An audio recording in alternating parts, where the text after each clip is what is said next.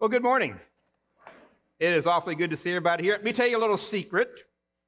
Uh, I traveled and preached some. I preached at Westgate. By the way, uh, the Thigpens, uh, we, uh, they were with us at Westgate in Abilene for many, many years, and we enjoyed their presence. So I don't know if everybody in the building knows the Thigpens, but uh, we uh, dearly miss them greatly here. But it's wonderful to see them this morning. They came up and introduced themselves uh, to us. And I did not know they, they were here uh, when they moved back to the temple area there. So it's great to see the Thigpens. Let me tell you a little secret here first, all right? Uh, I travel and preach, and sometimes my wife comes along with me, sometimes she does not. My wife is right over here. Her name is Laura, uh, sitting beside me here, and she is wonderful, but, you know, she's heard me. Uh, she's, made, she's been married to me for 35 years and everything else here, so she said, I've heard everything you've got to say. I said, Well, um, you, uh, you, know, you, you want to go, you can. She said, Where are you going? Uh, I said, Well, it's going to Belton. And she goes, Huh, okay. And she, she thought about it. A couple of days later, she came and said, uh, Do you happen to know who's going to be leading worship that day? And I said, Well, it's somebody named Thurman. Now, Thurman and I didn't know each other very well, but Thurman and my wife had offices very close to each other up at ACU. And she said, Oh, well, if Thurman is leading worship that day, I'm coming with you. So uh, I feel kind of like the gentleman who was doing communion service, and uh, maybe I just ought to take a seat and we all just keep on singing, and uh, then we'll just pretend that I was here. But uh, Thurman, I do appreciate uh, you very much here. And uh, do you ever preach or sing the preacher up? Have you ever done that before? Like walk the preacher up while the song is going on? Uh, you reminded me of my days in Detroit, uh, where uh, we had a congregation and they sang the preacher up. I almost, I almost started walking while you were still singing. I just didn't know what the reaction was going to be, so I just stayed put here. But I had, I mean, I took a step or two in my mind. Uh, I was, I was coming up here, but uh, I love that tradition of send, singing the preacher up to the pulpit here. And you almost, I mean, I was halfway up here uh, coming up here. But anyway, it is very good. Stephen, thank you for the introduction. My wife knows Holly. Uh, I think they brought their uh, water aerobics uh, equipment with them there, and they might break into some water aerobics activities here, but it is great to be with you. Uh, we lived in Troy, Texas from 1995 to 1998. I got my PhD at Baylor uh, in biblical studies, and so we lived in Troy, and we often came down to Belton. I guess back in those days, Joe Baisden was the, the preaching ministry here and I knew him. And uh, I, many of you probably just prefer to forget, uh, but I came over here and I taught a class, I believe, here before. So this is my second time uh, to be with you and to, to speak uh, the Word of God with you here. So I am thankful to be able to come back uh, again today here and feel very blessed uh, to be in your midst this morning here. So, what I want to do today is to kind of work out of Second Corinthians. I think that may be the path that those of us who are coming up from ACU, we have agreed to do this. So, if they are not, I am. I'm sticking to the plan, uh, whether they are or not. And according to the schedule that got laid out, uh, I have a section in chapter 2. So, I'm going to read. If you have your Bibles, please open them up to Second Corinthians chapter 2, verses 4 through 17. Uh, it will not be on the slide, but it will be, uh, I will read it out loud to you and you can join along. 2 Corinthians 2 14 through 17, the word of the Lord. But thanks be to God, who in Christ always leads us in triumphal procession, and through us spreads the fragrance of the knowledge of Him everywhere. For we are the aroma of Christ to God among those who are being saved and among those who are perishing. To one, a fragrance from death to death, to the other, a fragrance from life to life. Who is sufficient for these things? For we are not, like so many, peddlers of God's word, but as men of sincerity, as commissioned by God in the sight of God, we speak in Christ. Would you bow with me? Our Lord, we're grateful to be here today. Uh, it is good for us to remember what you have done. It is good for us to know that you are way out in front of us. Uh, you are calling us to follow. And so often we fall under the temptation that uh, we are the, the masters of our own uh, design, that we are the captains of our ship. thankfully we can pause. Thankfully we can open up Scripture and hear your word and remind ourselves that you are God. And uh, this passage that we're going to talk about today is a great reminder of who you are and what you call us to be. We ask that you bless this time that we have in Scripture uh, to your glory and to your honor. We pray all this in the name of Jesus Christ, our Lord and Savior. Amen. All right, uh, the title that I have uh, chosen for today is uh, the kind of the nose doesn't always know. You may have heard the expression, the nose knows. Uh, but one of the things about Scripture is that it teaches us a few things. If we will open up our eyes and our ears and sort of listen and kind of see, sort of peek into what God has to say, we get reminders, you know, little, little nudges, little jabs, sometimes slaps in the face uh, about some of the things that perhaps we need to pick up on and take with us through life. And this passage in Second Corinthians kind of taps into something. So, if uh, you sort of think along with me a little bit here, there's lots of examples in Scripture where parts of our body don't work all that well. Right off the bat, we've got Adam and Eve in the garden, and their eyes sort of deceive them, don't they? They see some things, they look around here, and they're enticed, and they do what God asked them not to do. They eat from the tree that they were forbidden to eat from. A little bit later on, Moses acknowledges in Exodus chapters 3 and 4 that his tongue does not work very well. Literally, he says, My tongue is heavy. And that's sort of an ancient uh, Bible way of saying that uh, I don't speak very well. My tongue is heavy, it doesn't work properly. Uh, and so we get that little notion that Moses' tongue, he's not a good speaker. You know, God, you could pick somebody a little bit better than me to approach the Pharaoh because, after all, the Pharaoh's a pretty important guy. He's used to all kinds of dignitaries coming up in front of him, and I'm not that good a speaker. Why on earth? My tongue is heavy. Well, Moses eventually goes, and we learn something about the Pharaoh's heart.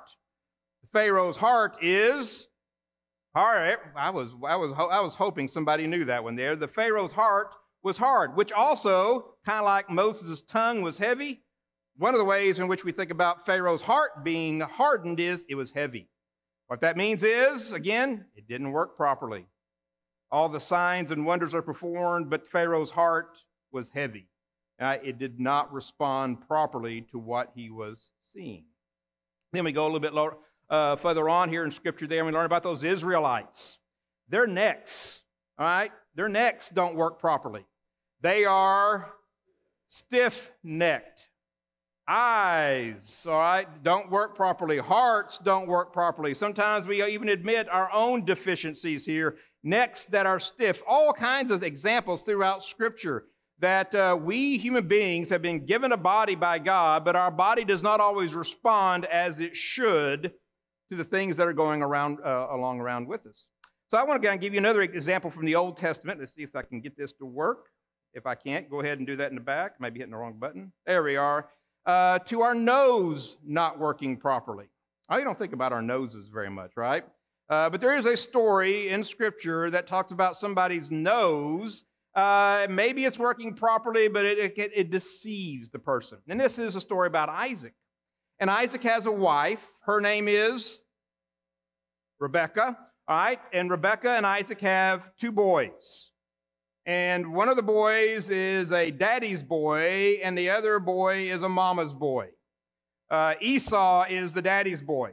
All right, they go hunting together. They watch ESPN together. I mean, Monday night, you know where they are in the fall, and they're in front of the TV set. They're watching Monday night football, and they do everything together here. So the father has a favorite son, and that son is Esau. And Mama has a favorite son. Her name is Rebecca, uh, and Jacob is his name. And Jacob and Mama, they watch the Food Network a lot. And they are working on recipes all the time. They're always trying to kind of you know, add a little bit of this, a pinch of that, make something just a little bit better each and every time here they serve it, that kind of stuff here. So Mama has a favorite, and Daddy has a favorite, and that's not a good scene, right? And these two brothers, they're twins.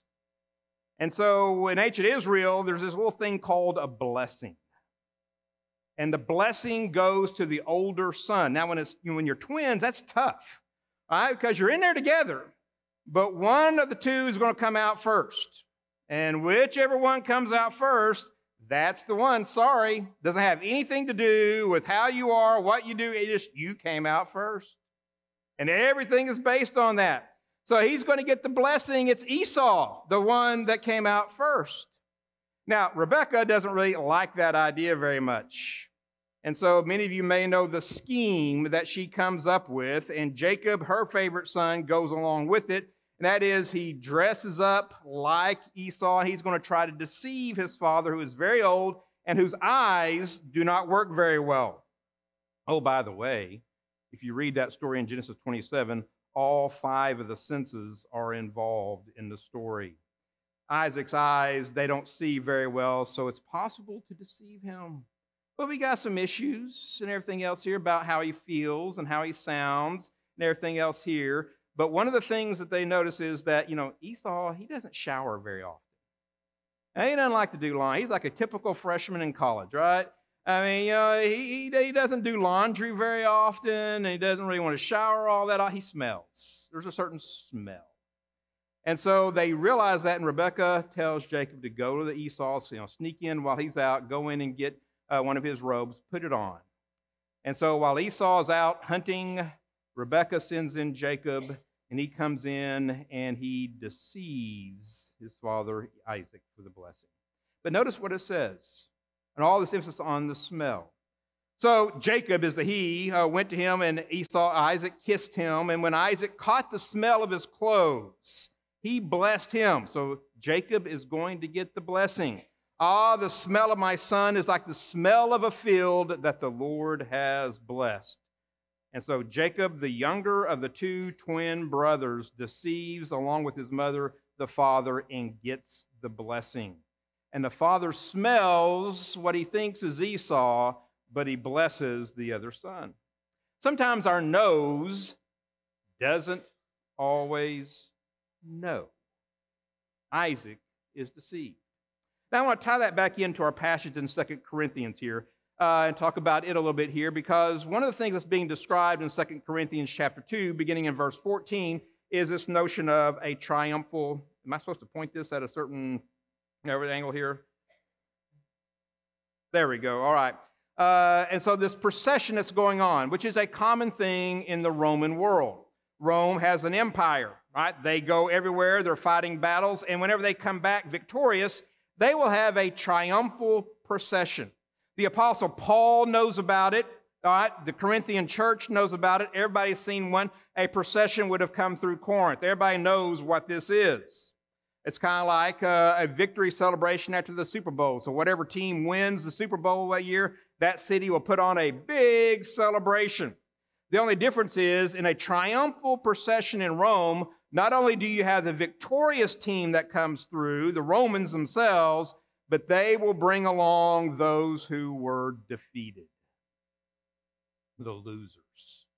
Because you can do that back in those days. Even today, it wouldn't be very appropriate, right? We wouldn't think very much if you brought along, sort of in captivity, sort of in chains and shackles and everything else, the team that lost, right? They get you get to go home and slink away. Uh, but for the Romans, they brought the losing team with them and they showed off that they were defeated.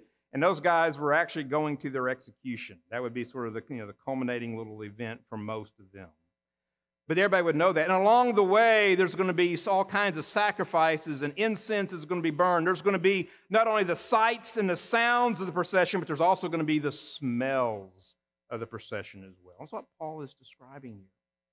And what he's taking is that Roman triumphal procession and he's applying it to himself. This is one of the challenges of our passage because Paul is uh, kind of a, a, making an analogy here, taking the triumphal procession where the Roman general comes in leading the captives behind him, and he's applying it to himself. Only now God is the victorious general, and Paul is the one, and this we don't like to hear. But Paul uses the analogy I'm the one taking captive.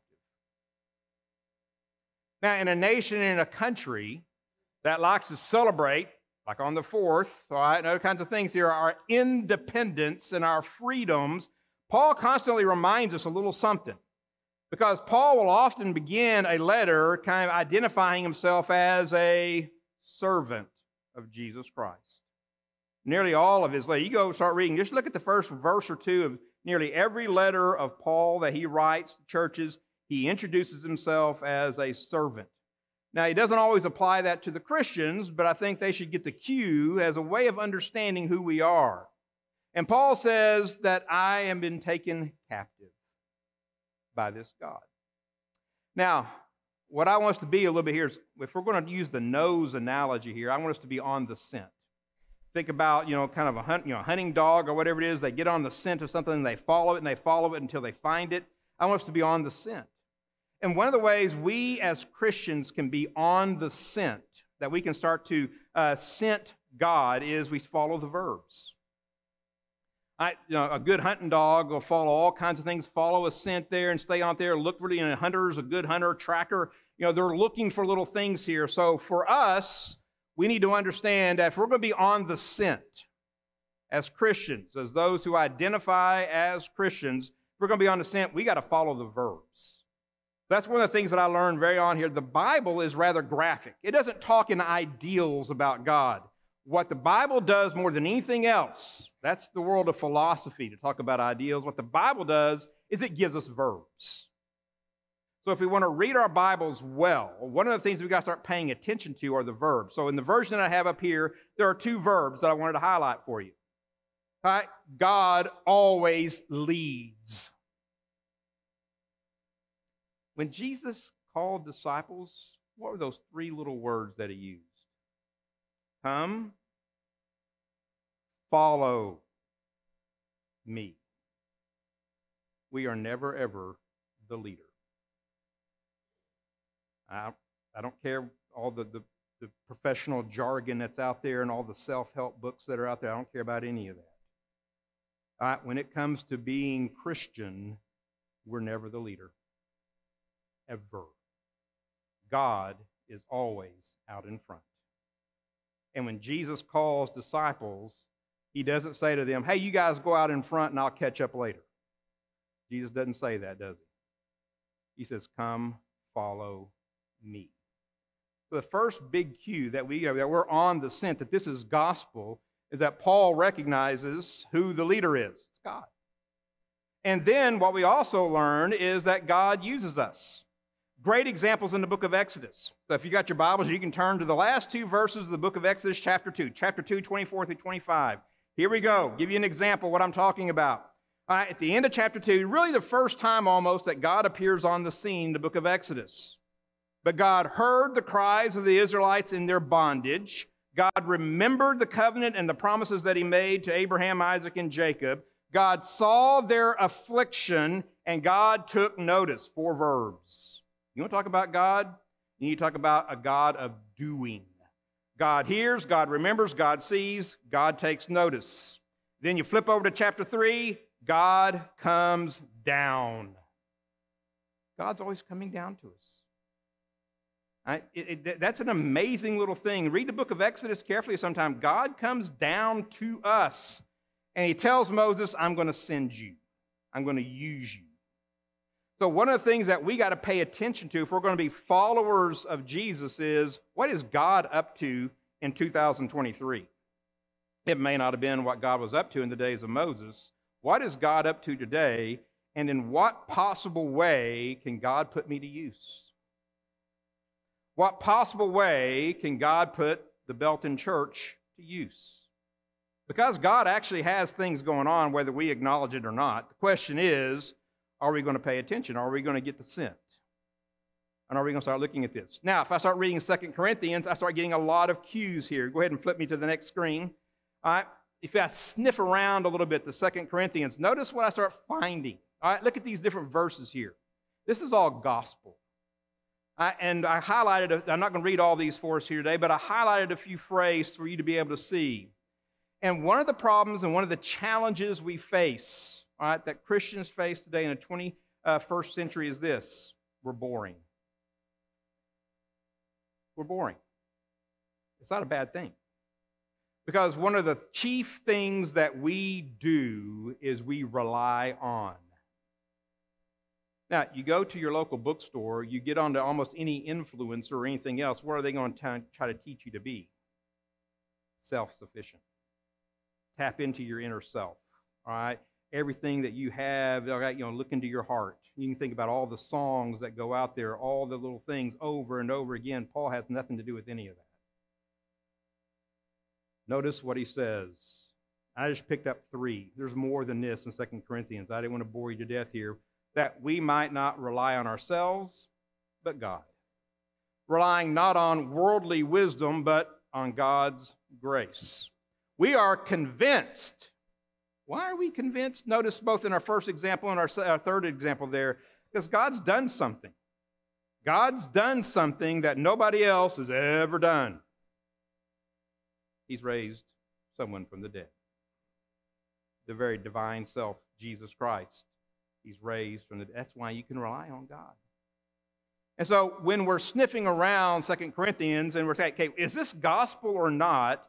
One of the things you want to pay attention to the person that comes here and they are are they talking about their reliance upon God or are they putting themselves out there? And are they teaching some form of self-sufficiency when we should be recognizing that whatever it is we're up to in Belton here in 2023, we need to be relying on God. And we need to be following God's lead. And our leaders need to be discerning what God is up to and helping us follow Jesus in this year and in this place at this time, right here, right now. That's gospel. Now, as we go along here, this is a triumphal procession. So, for the next slide here, we're going to talk about this notion of a pleasing aroma. All right, so sacrifices are being offered, but if you look down at Exodus 29, what we learn is sacrifice is a part of ancient Israel as well. They offer sacrifices.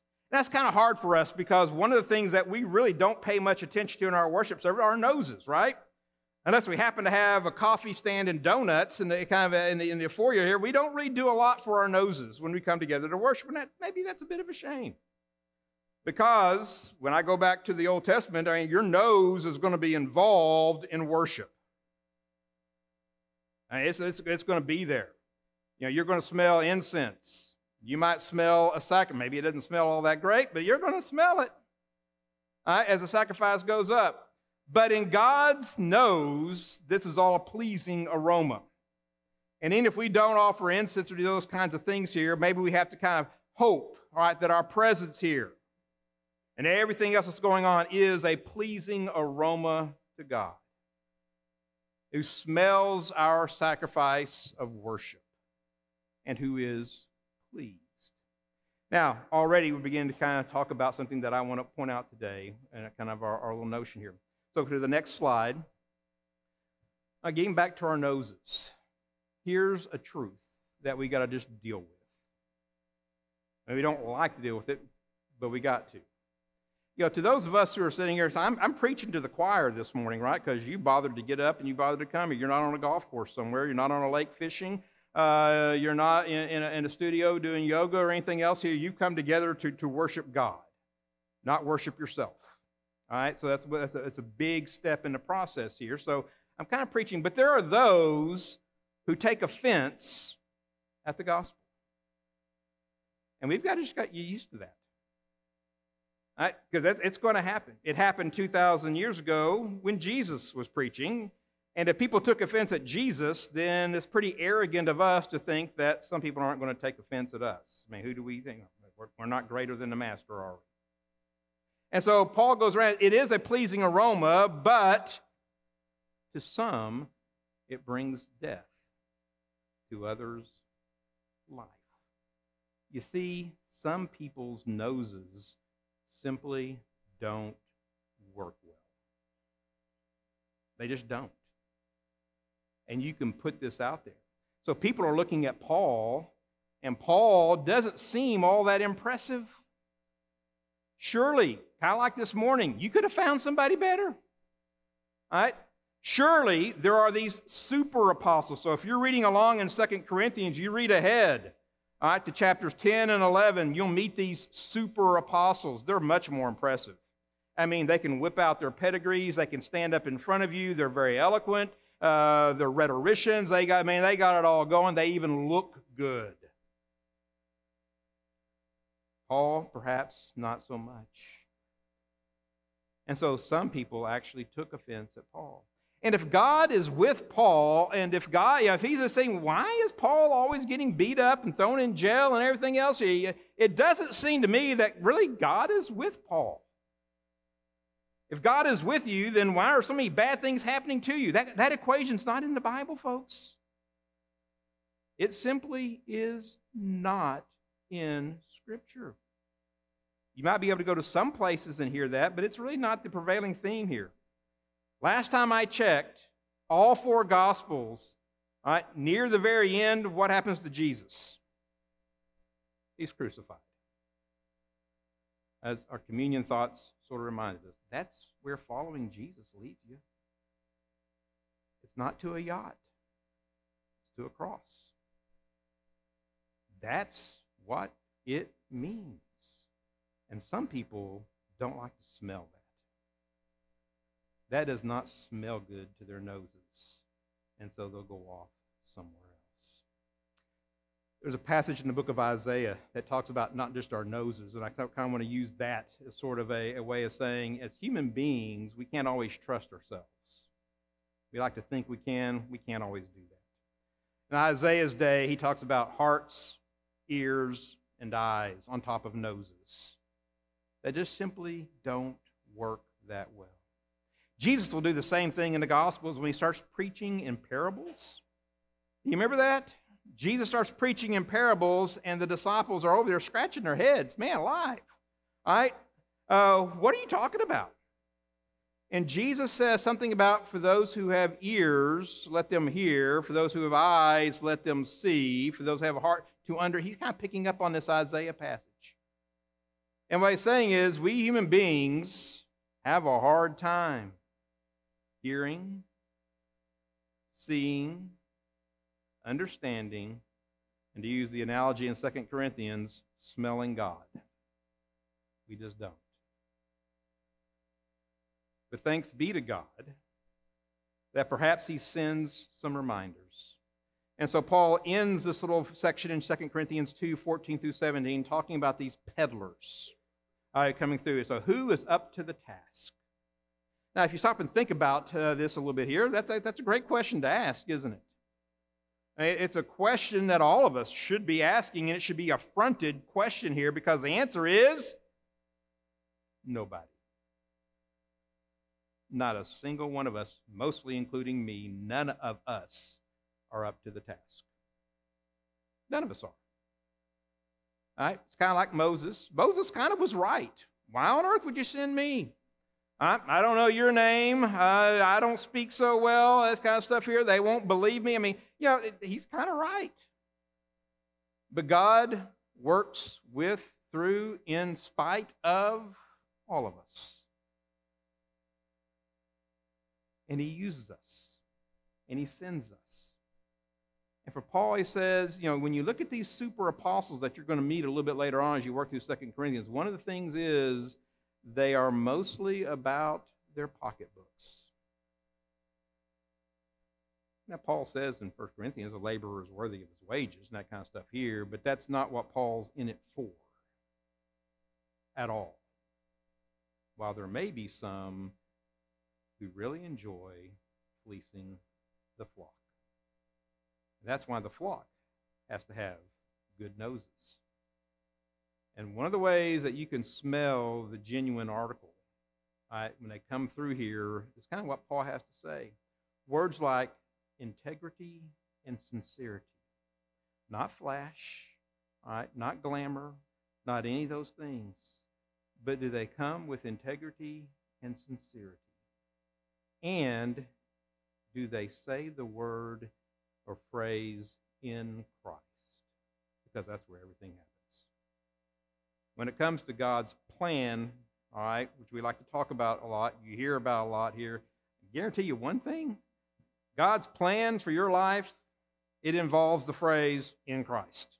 Whatever it may be, wherever He may send you, whatever gifts and talents you have, God's plan for your life involves the phrase in Christ where Paul constantly sends you back in Christ, with Christ, through Christ. All right? Everything, whatever God has in mind for you in your life, It involves the phrase, in Christ. When you start stepping outside of Christ, then all of a sudden, you've got a person who is, according to the gospel, insincere, not true. So I want to close just with a verse from the Gospel of John. John chapter 5, it's up here with you because it echoes what Paul has to say. And hopefully, through this lesson, we can begin to understand what a person who is sent from God sort of looks like. To use our example today, what that person might smell like. Notice in John chapter 5, very truly I tell you, whoever hears my words and believes him who sent me has eternal life and will not be judged, but has crossed over from death to life. What's interesting is that triumphal procession where Paul's been taken captive is to his death. But we learn from other places that I have been crucified with Christ. Can you finish that out for me, congregation? Has crossed over from death to life. What we understand is the mystery that is the gospel that one must die in order to live. Paul grasped that and he preached that. And my prayer for all of us is that we can sniff that out. We can smell that. And our lives can be pleasing aromas to Christ, as Paul's was. So thank you for being here. If there's anybody here who uh, would like uh, to have prayers uh, uttered over you or whatever it may be, whatever your need may be this morning, please, as we stand and sing, you may come forward. Amen.